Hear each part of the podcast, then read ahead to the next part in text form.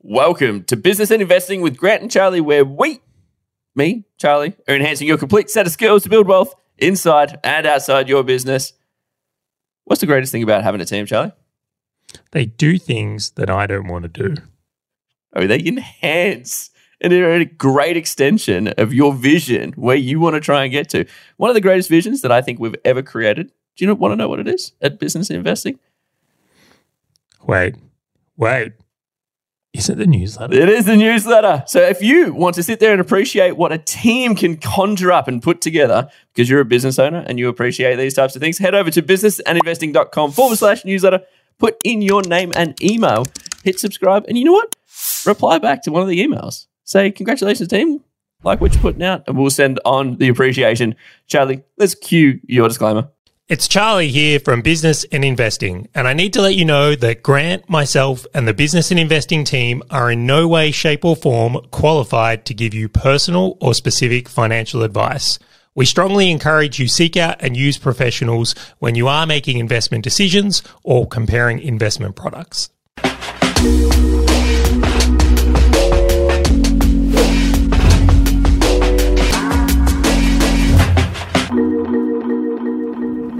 All right, Grant.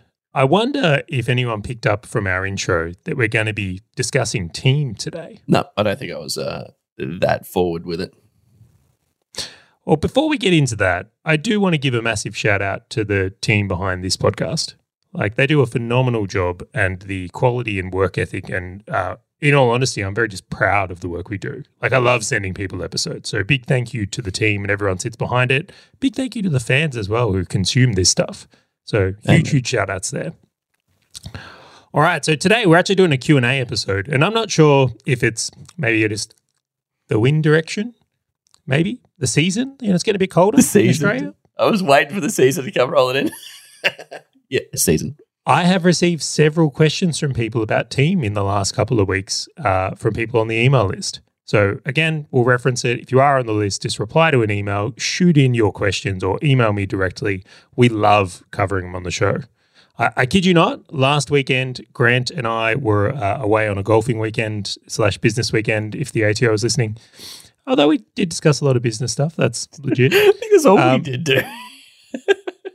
But this question, particularly, hours of interesting discussion came on the back of it. So and valuable discussion, so much so that we want to turn it into a podcast episode. So today's uh, question we're going to be covering, and we're just going to be covering one because this is a big question. Comes from uh, Jackie. All right, so I'll read it out and then we'll dig into some things from here. So Jackie, for reference, has a property management business. Now, for reference, Jackie, you're you're our type of person. You are both a business owner and in real estate. You're one of our kind. I although One of us. I mean, I don't want to dispel people that aren't interested in investing in other things or non-business owners, but got to be very similar to you and I. Now, It's the almost like question the from uh, Avatar. I would agree. The avatar of the show. Now, the question from Jackie here is like, I'd love an episode more on team and management structures, which we will get into today. And she's got the specific goal of being able to step out of the day today in her business. Really key distinction I want to zoom in on today about team with the intent of stepping out. Now, she said that, especially in the industry I'm in, I found it incredibly difficult to find good and reliable people. I am going to pause here, Grant. I've heard this in every industry. I don't think I there's say, I don't think there's one industry that's. This is one. There's one industry that's like floating around. It's like the perfect If anyone people. knows an industry, like we just, it's just like no one's found it. yeah, if there is an industry where it's incredibly easy to do team, I would love to know. Maybe it's day trading. Like maybe day trading is the answer here. Oh wait, that's no team. It's like your team of one. You. that's Being a novelist, just using. Uh, No, anyway, point being is team's joke. hard in general. There is definitely um, something that comes in with that. She's also referenced here though that she pays above award rate and offers work from home. She would love to scale her business further, but the team stuff just sucks her soul. So there's a lot in this, a lot. Do you feel, Grant, that this is commonly how most business owners feel about team? Is this uh, an isolated case or something that they're all out there doing? Uh, it's isolated. The amount, the amount of business owners that I talk to that could be summarized that business would be a lot more fun without team and clients is immense. Be too easy, right? I, I will reference it as like it's. You know, I used to play Duke Nukem a little bit when I was a kid. Were you a Duke Nukem, Nukem kind of guy? Dude, the 3D, give it to me. Damn straight. As soon as you put the cheat codes in for God mode and all the guns and ammunition, the game lost its fun. Right? It did. I don't know. It's because I got a good day. I got a good day out of it. I, I disagree. I feel like team's the same. If you take out the client aspect, the being profitable, like the team side of it as well, it's like, what is it? It's these challenges and things that make it valuable. If this game suddenly got easy, guess what? Everyone can do it. And we wouldn't be able to necessarily attain the levels of reward that came from it. So just offer, offer everyone a bit of a kind of like a mindset refresh on this one. Sage is our, we might go deep today as well, is like, I think we need to recognize it's because business is hard that it's valuable. If it's easy, everyone could do it. And then the rewards, and when I say rewards financially here and lifestyle, are diminished. That's what makes this game special. It's almost like that. The harder pi- the pill you need to swallow, the greater the rewards that you receive. Absolutely. All right, let's unpack a little bit of this question here. So, um, I think the first thing I'd really love to discuss with you on this one is like hiring team with a specific intent. And I want to go deeper than that because I believe there's two. Sometimes there's people out there that just hire with the intent of getting help, right? And then at other times, there's the intent of hiring because someone wants to, in this case, step out of the day to day. And I think like they're very different. And I'm not sure business owners actually approach hiring differently in that circumstance. They're just trying to trying to like find someone. What are your views on this? Yeah, I think I, I concur to an extent, but as business owners, we dive into the idea of business because we think we're going to generate more money and have more free time. And so we go, okay, well, the easiest way for us to do that is using leverage, which is people, where the entire goal is I just need more people to get me out. And I think that that's just a false fallacy. Wait. I actually think that the Wait, you're telling me completely you can hire people and end up with less time? I haven't done that ever. Yeah, to- we're totally. But and it, I actually think that the the challenge is to that that to use this example explicitly, the intent is completely incorrect. Like if you've got an intent for I just want to be out of the day to day of the business, that's like saying I'm going to start a business because I want to generate ten million dollars. Like you, you're so far away from it that there's so many stages that you need to go to before you can even get there. Like the first intent. I kind of like, disagree with that. be, go. I, I get where you're coming from in, in a big way there, but I'll express how I feel about this. And we'll pretend to be Jackie in this scenario here. Right. If you're in. running a property management business, let's say, and um, you're going out there right now and you're just trying to fill the individual roles, but everything leads to you managing them.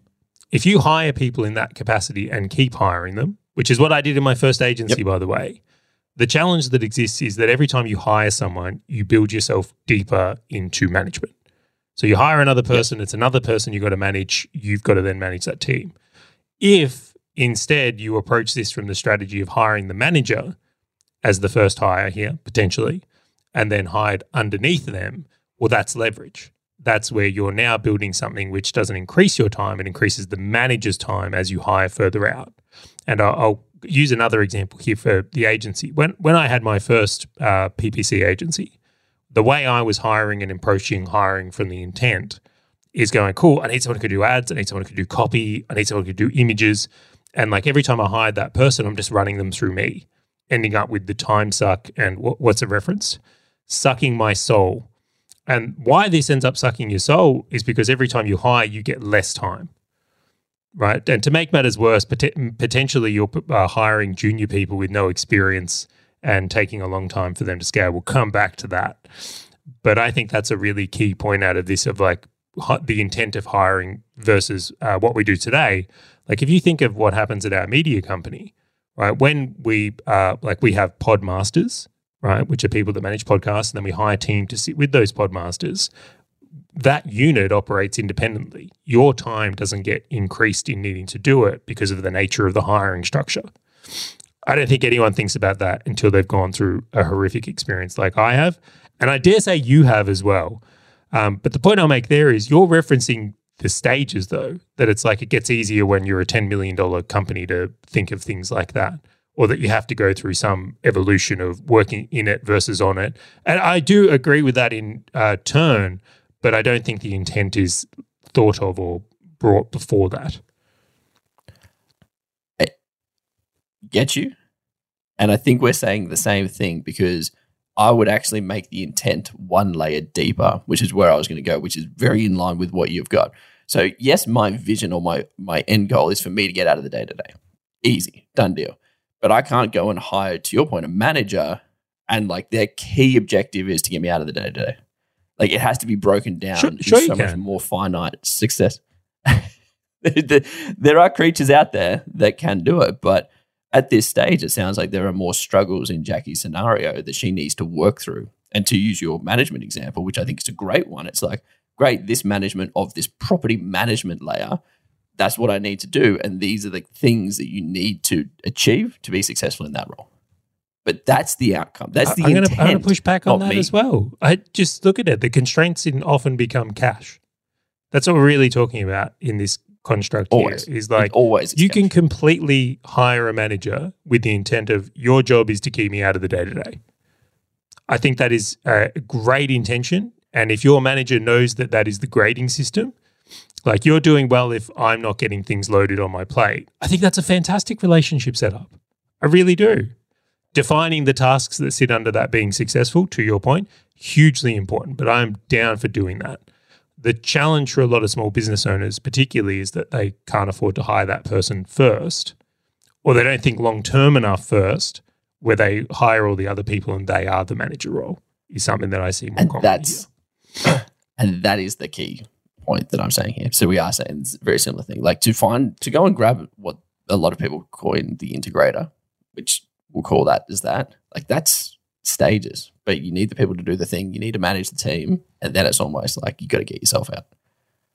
Do you think it's worth it potentially taking on debt or not paying yourself to get the manager earlier on in the journey rather than trying to evolve into it and bootstrap to that point? It's a great question. Thanks, and I I didn't prep it for you. I just, I just felt like I, I felt me in the moment. I'm like, I'm, I'm, I feel like this is the grant question. It is. So you're talking to a guy that had a company or has a company that raised millions of dollars in cash, and That's why I feel sunk- like you are the guy. and, we, and we sunk a lot of money and we allocated a lot of that capital to team, not to sales and marketing. Um, and so, you know, in other words, we had some debt to go and do this thing. And it, I think it's the wrong, wrong approach. Uh, the, the, so you think risks- bootstrapping is a better play? the challenge that comes with if, if you go and raise a whole heap of cash, uh, cash is not a scarcity. It's not a scarce resource, which means that you openly spend it, which is a good. It can be a good thing. But the problem when we had that we had in the organization was that we just allocated to the wrong spot, which means that we tried to buy our way out of an operational challenge instead of actually feel the pain of not having the cash there to actually go, do we have the right people in the right seats in the right bar? So we actually go in the right direction. Is it profitable? Is it doing all these things? Because it got hidden because it was a huge amount of cash in a bank account, which means that we looked elsewhere to go and try and solve the problem. Where if you're bootstrapping, you have the challenge of cash where you have to solve the problem. You can't bloat a delivery team because you don't have the cash. You can't have inefficiencies. You can't have people that are just sitting on a bus not doing anything because you just don't have the Do you know cash. what I Like, it's- of? It's like I'm, I'm on a diet, so I'm not going to have the food in the pantry or the fridge. That's exactly. It's like I it, yeah. can't eat the chocolate if I don't have it. and that but that's and so I, I get the idea of and I'm, I'm a supporter of the idea of debt for scalability and growth and all these things but it is such a horrific sword because it, it masks so many key problems so my recommendation to most businesses almost all of them is don't do it just just bootstrap your way through and if you're ever going to get debt that's for scale not for operational improvement Oh, see, that's that's being you are someone that's done it, and I haven't. I do weight your answer heavily, more heavily than I. I- will also counter it a little bit though. I am particularly strong in demand generation. Like I'm very good at marketing and sales. That is my skill set. I look back on what I did in my businesses, and if I could partner or hire or needed to take on debt to bring in the skill of management and running the day to day so I can be freed up to focus on scale, I actually think that's a good idea. I think in future, there wouldn't be a single business I went into where the intent was for me to be in management and day to day because my core competency is marketing and sales. Um, if you're better at management, then I would lean more your way. So if you're more inclined to want to work with the team, you're more inclined to be a good um, COO over a CMO, then I would only elect to use capital to scale. And whether that's hiring salespeople, whether that's paying commissions, I think when it comes to team, you've really got to weight these things out on the role you want to play as well. Um, or it might be you want to be in a more strategical role. So hugely interesting point there. But I will come back to um, Jackie's question. Another thing I would just want to um, touch on here is, um, which I think is not discussed enough, is hiring people with experience versus hiring people that are, don't have experience when it comes to team. Oh, what's your take? What's your take? you Okay. do, you want, do you want me to go first? Or you go. I went first. last I'm. Worried that I'm going to say something that's too brutal and we may lose the fans. say it. Do it. Who cares, man? This is for us anyway. Hiring people without session. Go. experience is a fucking terrible idea. I've said it. It's like the worst thing ever. And, uh, I feel like How did this Indian get off the when I say ground? Like, yeah, yeah. But hang on, I, How I'll did it fall on my possibly? sword though. I've done it in the past many times. Me too. That's why I know it's a fucking terrible idea. So I don't like to swear, but I'm trying to emphasize here, of really driving this one home. Wow. So let's go through this. At some point, someone wrote a book where it's like, you know, higher on attitude and, you know, the would you have a beer with them test. And like, if you get the culture right, that you can train on skills.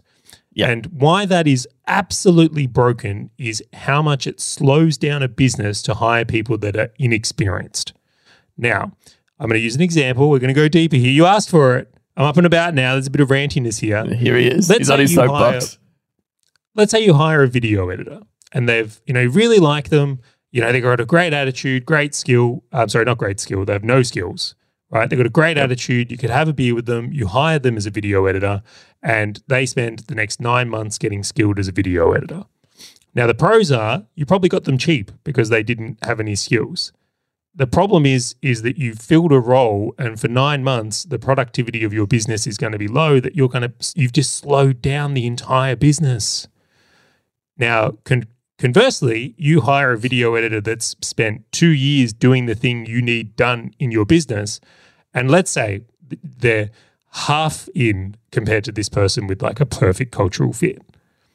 But you can drop them in and they're going to be productive in under 30 days the speed of the organization and what you can do is greatly deterred. Now, I will admit the Goldilocks is finding someone with two years of experience and has a great attitude.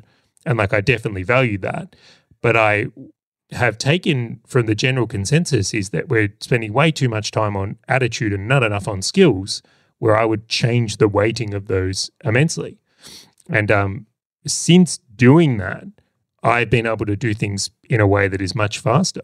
Just, just imagine this the story of two property management businesses one that only hires people with two years of experience and another one that only hires people that have no experience. Which one do you think would win? The one with experience, Charlie. But Correct. Uh, And yeah, to add to that, I yeah, when when I first started my agency, I so we we did SEO, and I laughed so hard because uh, I famously was quoted on the idea of recruiting people that didn't know how to do the thing, so that I could actually train them correctly from the start. Because I I had hired a few people that thought that they knew how to do SEO and I had to untrain what they had learned and then like rebuild them. And I'm like, well, I could just totally cut out the untrain and start again from scratch.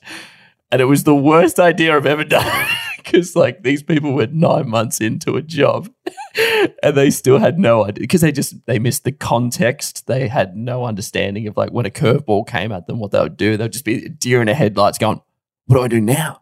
And so then I built a framework on how to ask me questions to try and overcome people's logic. And I was just, all I was doing was just fighting this headwind where I'm I? if I just got someone that did the thing and just taught them our ways, and I'm like, this so much easier. So, so yes, I again, I would look I- for organize. uh, Thank you to the organizations like you that would train the people that then I would hire. So thank you. Thank is- you to all the other organizations out there training up these people that I will hire after you've trained them and you've just paid for their whole training cycle and I'm going to take care of the pro- productivity and profitable part. Thank you. you, you know how many people I've recruited that have got like two, three years of experience in like the one agency, and I'm like, oh yeah. So um, are they doing this, this, this, this, and not doing this, this, this? And like, yeah, that's exactly what they're doing. I'm like, that's exactly why I need to come work for us. Just because they were doing everything that I used to do. And I'm like, oh, I know exactly where you're at. Come over here. Come over here.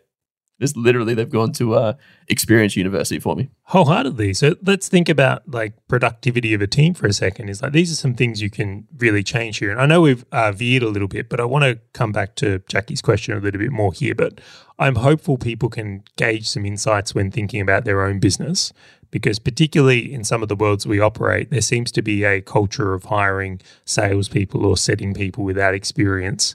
And then when it doesn't work out, they're disappointed and they haven't necessarily recognized the cost of re recruitment when the reality is if they'd paid more for an employee with some experience, yes, it's going to cost you more. The returns they would have actually got would have been much greater than trying to train people from scratch. Training from scratch is very difficult and I think should be avoided when possible. It, re- it really, really should. Now, um, Jackie's then referenced the idea of like it's hard to find good and reliable people. So I'd love to go into some points on this one. I'm going to mic hog a little bit. Right. Once upon a time, I feel that when unemployment was higher, it certainly was easier to find talent. I don't think we can deny that there was times when there was more availability of talent, and in the time we are in today, that has changed. So I, I want to acknowledge that, but I also say that I think a lot of people actually don't allow enough time to find talent and don't utilize the things that are out there these days. So, for example, putting an ad up on Seek or online jobs is, you know, something that would have been enough once upon a time. Where the people I know that are doing recruitment the best are actually doing Seek, online jobs, LinkedIn ads, using recruiters, Facebook ads, utilizing their network more differently. Uh, I, I look at it and go, the effort they're putting in to find A grade talent is substantially higher than the companies that are not. I think that's a, a really huge point I want to make here is that, and think of the knock on effects. In the last roles that you've hired, and I get people to kind of recheck themselves, I know the efforts we go to, and this is the reason I say it, is that if you're only putting an ad up on Seek and putting it up for a couple of weeks and having an expectation that a unicorn's going to fall out, I think that's pretty low. I think that you want to be thinking uh, first off in the idea of like this is like a 30 to 60 day campaign, depending on how rare the role is. This is something where you're going to want to go multifaceted and do many of the angles I've spoken about uh, previously, just there in finding someone and then making sure that you've got a good selection of candidates to hire from. Like if you've only got drop kicks to hire from, the knock on impact again is like it's likely not going to work out. They're likely going to be low productive. The worst result is they're a drop kick and they stay because then you've got a you know potential C player on the team, but then um, it's all coming back to the lack of time and effort put into recruiting. How do you feel about that, Grant? it the way I've always thought about it is just like I would have a, a marketing engine for a business that leads into a sales funnel, then I get a client. It's the exact same for recruitment. It's I have this marketing engine to the to the point like we don't ever stop recruiting or advertising for recruitment of like video editors. Like it just doesn't stop. We might not be looking for something, but like the engine continues. like it just keeps going. And then it brings me to my second point. The reason it keeps going is because, and this is where a lot of business owners get caught out, is this desperation to go and find somebody now because I needed them yesterday. And then they become reliant on just grabbing whatever is available. And so oh, the Oh, that is such a necessity good to point. Hiring late. yeah. And so the necessity for them just to go, well, these are the three candidates I've got within this 48 hour window. One of them I have to bring on because I've got clients that are upset, etc. Like that is that is like cutting yourself with a knife, right? Like the best way to approach it is like not to have the knife in a place that's going to potentially cut you. Like that is the best step one that you can do, which is have the capacity available, have the redundancy. Do what is it? James Schramko talks about like the Noah's Ark. Like there's like two of people, two of people in most roles. Like you have something where if someone leaves, you still can deliver the job. Like it's still going to hurt a little bit, but you have the capacity there because you're not forced into this layer of actually going, oh my gosh, I need someone very quick, smart. I'll mention one thing I've That seen you do very well also here um, the idea of top grading. So please note there's HR rules and things you may need to acknowledge on top of this as well. So cautiously use this strategy. Um, one of the things I've seen you do at an excellence level is this always recruiting thing, where the idea of that if you're always recruiting and doing it well, when a premium piece of talent comes across, you actually have the ability to upgrade your team. So there might be someone Correct. that's not suited, not performing, and instead of holding on to a B or C player, you'll actually uh, remove someone who's not right for the role and bring someone in who can up level. And it's like a team upgrade strategy. So, as a part of this, it's not just the idea of um, hiring someone when you need it, but also upgrading people on your team when you have that capability. And maybe it's because you had a really low budget once upon a time and you could only afford a junior or someone that didn't have certain skills. But as your business has evolved, you've been able to selectively replace people. And that's been huge for increasing organizational productivity. But it, and it goes even goes further than that. Like um, we deal with industries that go through a lot of change, technology updates, the style of editing, and, and everything just changes. And so, what sometimes you'll find is that there are people who resist change. And it's not like a negative thing, but it's like, okay, well, if I'm coming up against a resistance to change, or I'm coming up against someone that might not want to adapt to where we're going to, the only way that I can slowly clean out this team or improve this team or optimize this team is through your point around going and finding talent that is as adaptable to the change or it's already done the change, bring them in and then have a difficult conversation with the team member that's not. Huge, absolutely huge point. I think it's massive there. I'm going to come back to um, some points in this question here that I, it's so much to unpack. You can see how we spoke about this for hours. Um, what about keeping good people? This is a, a really big thing. There is like when you look at uh, team, is there anything you would uh, encourage around keeping good people? It, it, it's so funny. Like the the team side is so similar to the sales and marketing side. Um, and I'm going to share something. A, a lot of organizations, especially in the software as a service space, spend all their time and effort on trying to find new people than they do retaining clients. and so well, they've got this huge engine that spends a fortune just trying to bring in what they call like new logos.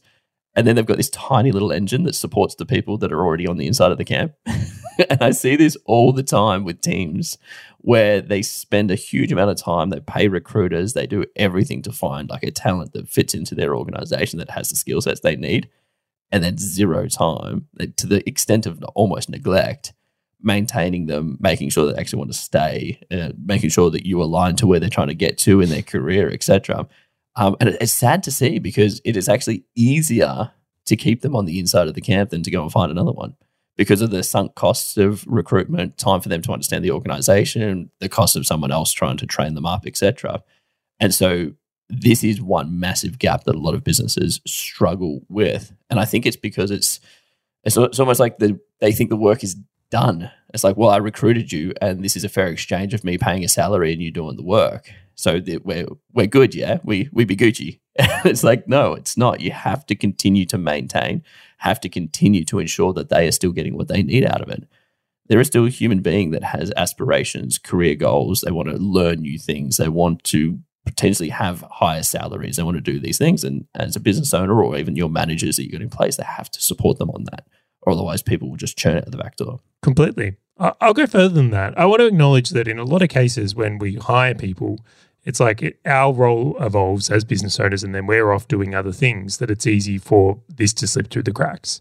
I, I will put my hand up. I hired an excellent employee in my first agency and I didn't look after them well. I basically ignored them. I just expected them in your terms. It's like I'm paying you, you should want to be here. And I think that was a terrible mindset on my part. Yeah. I'm going to go into some things that I've really noticed make uh, a difference here is that um, I'm going to broach the pay thing first. If you hire someone and uh, have gone through you're just paying them way too less, like you're really trying to be a Scrooge McDuck, if someone's personal needs aren't being met and they can't look after their family, like they're going to leave. You've set it up from the get go. Right. So, as much as I don't want the conversation to be entirely about money, because that's not what retains good team, by the way, I know plenty of people that have quit very high paying jobs because of the way they were being treated in an organization. Right. So, it's like, it's not directly money that forces people to leave, but I think if it's directly too little money, it can. It definitely can. So Jackie's doing a good job here where she's paying above award or at award or whatever is relevant. I think that's a really good thing here. Like pay fairly, I think is an important thing to broach. Um, second thing I'll say is that I see a huge reason why people leave is actually stress, work stress. And where that can come from, in my opinion, is when organizations aren't organized. So, unreasonable workloads, not using project management software, not having uh, reasonable meetings or meeting structures and cadences. Because if it all falls out and your organization is chaos, if that's someone's daily experience, they end up burnt out and then they want to quit. Right. So I think those things have to be addressed in a huge way as well. And I'll even go further than this. I think sometimes business owners price things really poorly right? So they've got a they've priced their services poorly. They then put a, a lot of pressure on their teams to be overly productive and get achieve these massive outputs because if they don't, they're not profitable. And I think that's a bad nature, and that's your responsibility as a business owner, right? The idea is that you want to have a business where you're creating enough profit and workloads are reasonable, so it's sustainable. Like, who wants to work in an organization when you're killing people? And um, I know of a person who runs an organization. They got salespeople, and sorry, I just spilled a little bit of water. I just got to wipe this up here quickly. Whoops, my bad. Um, but the point I'll make is like they're in sales and they're expecting people to make 300 calls a day. And I'm like, what a recipe for someone to want to So churn. I, I'm like, that type of role is built into a churn. So I look at that. I think that's a really important thing for keeping people is making sure the roles are reasonable, that things are organized and uh, represented in a way where day to day life can be enjoyed. I really do. Um, third one, oh, he's pointing at me. This means he wants to say something. I'm like, Maybe. I'm like, there's so much. I'm like, I just want to jump in on there. So you've mentioned a couple of really good things, and there are some anecdotal approaches that I that I apply across to the top of it, and I want to dive into your a concept around like the capacity plan of an individual. A lot of business owners, especially myself, like I, I did this, and I probably still do this. Is I, I think we should just say every time we say a lot of business, owners, It's like just- us. just- yeah. So I, I look at people going, well, if I'm not an expert video editor and I can do these things in this amount of time, a good video editor must be able to, for sure. Like, right, they've got the same gusto, they've got the same emphasis as me. And the probability is no, right? Like, we are business owners, we are bought into the outcome that our business is going to generate. And I was talking to a mentor of mine ages ago, and Charlie, I've shared this to you before about this kind of problem. And he's like, think of it like you've got two F1 teams. You've got one F1 team who's got an engine that can only do a thousand horsepower.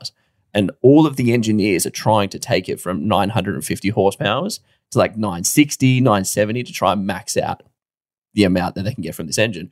He's like, but you just have this other F1 team that just builds an engine that's got a 1200 horsepower.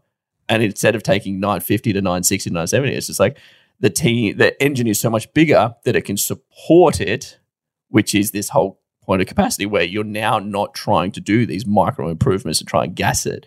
It's like, how do I get the most out of my team? Like maximize every minute.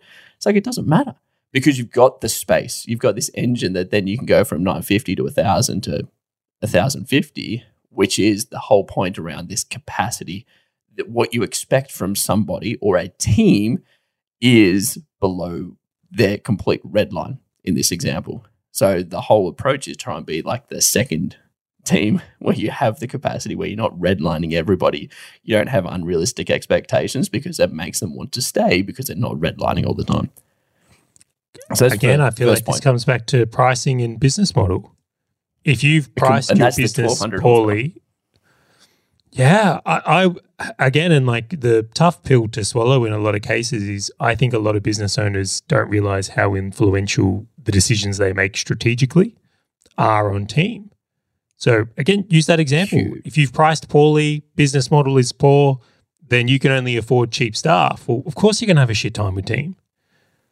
Right? If if like you've built it in by design, like what are your expectations? Um, which is where more strategical stuff uh, comes into point there. In and my first agency, I've referenced this as well. Is like I think re-engineering that into what we do today has been a large part of why we've been able to be more successful.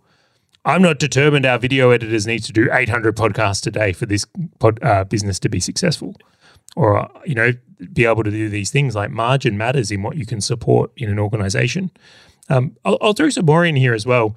What's really interesting, and I know you will reference this, is uh, someone on our team, which I will give a shout out to, is Elaine, which is this person that is not specifically working on the podcast, but works in the media company. When I hired Elaine um, originally, I actually did the hiring. That's how long she's been with us. Um, I hired her as a writer, and she's now someone I would call a, a senior manager. Um, she's awesome and an amazing person. I look at it and gone like career progression. Like how important is it to someone to be able to develop and expand and like the rewards they can get out of that. So if, if you layer these three where it's like, cool, I'm paid fairly, there's not a stressful environment due to lack of management um, and, and just mess everywhere and unreasonable workloads.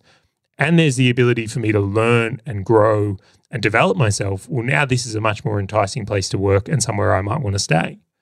Right. So again, I, I think these are late. And then the fourth one I'll have there is like, you got to give a shit about your employees. if you don't, like, it will show. Like, I care about my team. Like, I very much engage with them. I know about them. I want to help them. I want to be involved in their lives because they're involved in mine. They're a huge part of the re- things I have in my life. Like, I'm not naive to think that when I take Jack to the park or when I get him his little Batman hoodie out there that he's probably wearing right now is that they played a critical role in that being able to exist. I'm, I'm grateful for them in my life. They're not a burden, they're Yeah. a contributor. And I, the, the one thing that I will just say across the top of all of that is I always do this one sanity health check, which is when a specific team member in the organization goes and catches up with family and friends for a dinner, right? So they go out for dinner, catch up. And I always use the barbecue example because for some reason that makes more sense of people in the backyard, family around barbecue. I'm like, everybody. I can see it. it- eh, got you got it. So family and friends are all around, and then everybody's first question is like, "How's work?" And I'm like, "What's my team ever going to say?" And that's like my sanity check every single time because no one ever just splits the middle. No one ever responds. It's like, "Oh, work's okay." Like they're always like, "Oh, work sucks this week because blah blah blah blah blah blah," or they're like, "Work's awesome. We signed this client. We're doing these things. Like we're trying to change." Like no one just says nothing, right? It's either really good or really bad. And so I do this check in consistently with me of going, okay, well, when the team catches up with friends and family, like, what are they going to say? And I'm like, if they're just going to split the difference, they're probably going to go negative. So I'm like, how do I give them good news stories? It might not be directly for them. It might be, oh, we signed this new client, or, or we're doing this unique thing. Or it could be, you know what? It's, it's a good place to work. We have good people that we work with. We do these things. And that is such a good sanity check because if it's always the negative, I go into is it too much capacity? Is it unre- unrealistic expectations? Is it a bad culture? And try and unpack why. And then I try and fix that in the organization. Team acknowledgement as well. Like you got to when your people do awesome things. Uh, I think the tendency of many business owners, again, I've just said that again, which means me. Right, it was me who did this. Not acknowledging people for getting wins. Like if Yep. someone does something awesome in your team, acknowledge it. Give them praise. Let them know that they've done a great job. Like that in turn helps And people stay as well if they feel underappreciated or under acknowledged. And this might be unintentful. It might you've seen it, but just not uh, acknowledged it. I think that is a huge uh, reason why people uh, leave an organization as well. I got a question for you. so Jackie goes on to talk about like paying above the award, the award rate. Do you think that the more money you spend on a team members equals a better outcome or a better output? Can you? That is not necessarily my fine, finding at all. I've paid Yeah, premium for talent at times. I've gone well above and they haven't been better. I- I'll share some insight, and this is like um, something I've really seen in people. I know that when someone, if I find someone who's internally motivated to be successful in a company, they will succeed. That's what I'm looking for. It's people that need external motivation that tend to be the ones that are flaky. When like, and I'll give you another example. There's a, a awesome individual on our team called Tal, who uh, we'll give a shout out to. We might have to send this episode to some of them as well. I'm not sure where it comes from, but she is incredibly internally motivated to succeed. She she's got this amazing personal characteristic where she's driven for success. Like my job is like I just think of her as she's this little ball of fire. I'm just sitting here with a petrol can. I just want to douse that. I want to light that flame up and enable her. But you, you get my point of view there is like when I'm hiring, that's like almost what I'm thinking about is like you can very much see it. And I don't think pay grade necessarily represents that. I've had people I've brought in that have just, they've got it. And then other times I've paid premium and I've paid premium and it's worked out as well, I will say. But that's what makes me think that necessarily how much you pay isn't directly tied to an output. It can greatly differ the amount of candidates you get to apply for a role, though, is something I have seen. Totally. I, I still find it fascinating the amount of people that apply for roles, like potential employees, where they are willing to take a pay cut to get away from the organization they're currently at.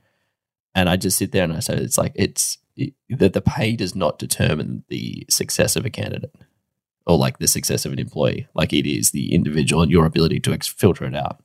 And so even like just trying to buy your way out of problems, I, I just don't think it's uh, always a tick in a box. To your point, you get more candidates, but it's just it does not work that way. Completely. I, I think there's a huge one there. Uh, I'm just going to look over uh, Jackie's question here. I might even do a bit of a recap before we round this one up. How do you feel? Let's do it. There's so there's so much, to- So much in to this.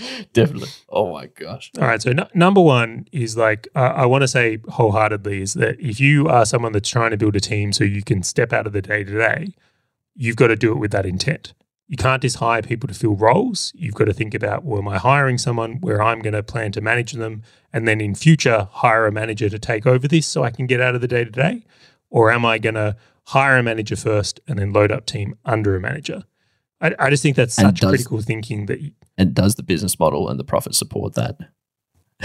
massive. That that layer is so important. just because you're in a business doesn't mean you're entitled to it working out. Like your way of scaling may be very different than you intend. Like that's how Oh, it there's- is. There's plenty there's of such another business there. ideas. Should we make a list of great business ideas that aren't viable? the things we've looked at that we said no to. It's Yeah. very real. There's many of them out there that sound like such a good idea that are just not when you look at the numbers underneath. And I'm it's not that they're not impactful, it's not that you can't find the talent, it's not that they're not um, a, whole bunch of things like would people buy it? It's that you would go broke in the process, not viable. Totally. Your life would be terrible. So um, intent from that, I think, is really big, and you got to be open minded to that stuff. Like in Jackie's case, this is not true for Jackie, but I'll use an example here. In her area, she may have just maxed out her opportunity. The only way to scale this business, like this business in the area she's in, might only be viable if she has a small team of four.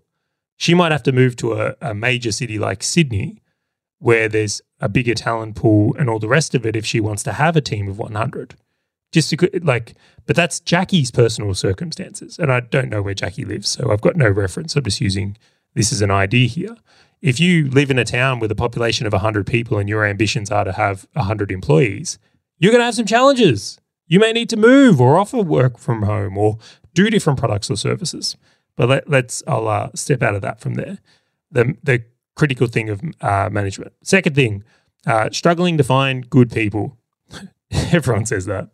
I don't. I don't believe it. To be honest, I think it's all hard. I think what is required to succeed in finding good people, and I know you concur with this, you've got to recruit so much harder in bigger windows. You've got to not just put an ad up on Seek or on online jobs anymore. You need to do both. You need to run Facebook ad campaigns or LinkedIn campaigns. You need to use recruiters or utilize your network um, in a, a much stronger way. So if you're struggling to find people right now, my view is triple it you got to triple down. You got to really do it that and expand the time frame so you have good quality candidates. Uh, they are out there, like they really are out there, and you want to entice them. One thing I'll kind of say though is if you put an ad up on Seek, just remember you're only going to find people that are looking for work. If you put an ad up as on Facebook ads, you might be able to find someone that wasn't necessarily looking for that career shift, and you're going to entice them. Right, so you're going to open up a different pool of people. Uh, next thing she reckons or references is uh, pay award or above that. Hopefully, we've spoken about that well enough. Where we're saying that's one layer of it. That's not the only layer. Like you can't just pay your way out of this. I think that's a, a great thing. You also need to have the things in place to keep individuals, offer the incentives, have it a good place to work with good uh, ability to grow. It's a nice environment. People are proud to say they work for your uh, organization. Um, I think is a huge one here. Um, so we've covered that well.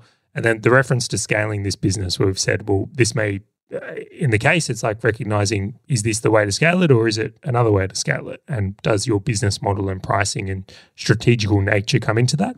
Dan, there's a lot in this episode. Um, and then the uh, last part of it is the team stuff sucks my soul, which I just want to reference down to here of going, if you've set your business up where you are that manager role and you don't want to be that, that's why it's sucking your soul if you're expecting to hire people and it just to buy you time, doesn't work like that. There's layers to hiring for leverage versus a hiring which will bring you into it. the point that I will finish on that is I don't think that that will ever stop. I think there will always be a time where a business owner has to get get involved at some capacity with team. Even if they've got managers put in place, other managers still report to them, and they can leave, and they can do like there's you will always have a layer of human interaction in your business. Especially, I think we changed the expectations. Yeah. What if you just expected team to need more of your time if you're going to be great at this? Correct. Correct. That's what I'd roll with. Great episode, and it's challenge. a skill very worth learning. It's a skill very worth getting great at because it is one of the main uh, leverage vehicles available to us in business. In property, we have debt and capital that is the main lever in the active business world, people can be such a driver if you're good at this, but it can also be such a negative if you're crappy at it. And I'd argue it's actually similar for investing as well. Like, especially when you're using teams outside, like you're still going to have to do the same thing, like recruit, do all those things, albeit they're not full time employees typically. But I'm going to wrap it up, Charlie. Let's do it. Good episode. Crushed it. I feel like you did well. I feel like I would give you a nine and a half out of 10. Now, if you're listening and you wanted to rate Charlie or even myself, not going to say 10 out of 10, please, uh, head over to businessandinvesting.com forward slash newsletter, put in your name and email, and hit reply to one of those emails and just uh, say, like, who got the better rating? Just 10 for me, 9.5 for Charlie. It's all good. Thank you very much for joining us, and we'll catch you on the next episode of Business and Investing.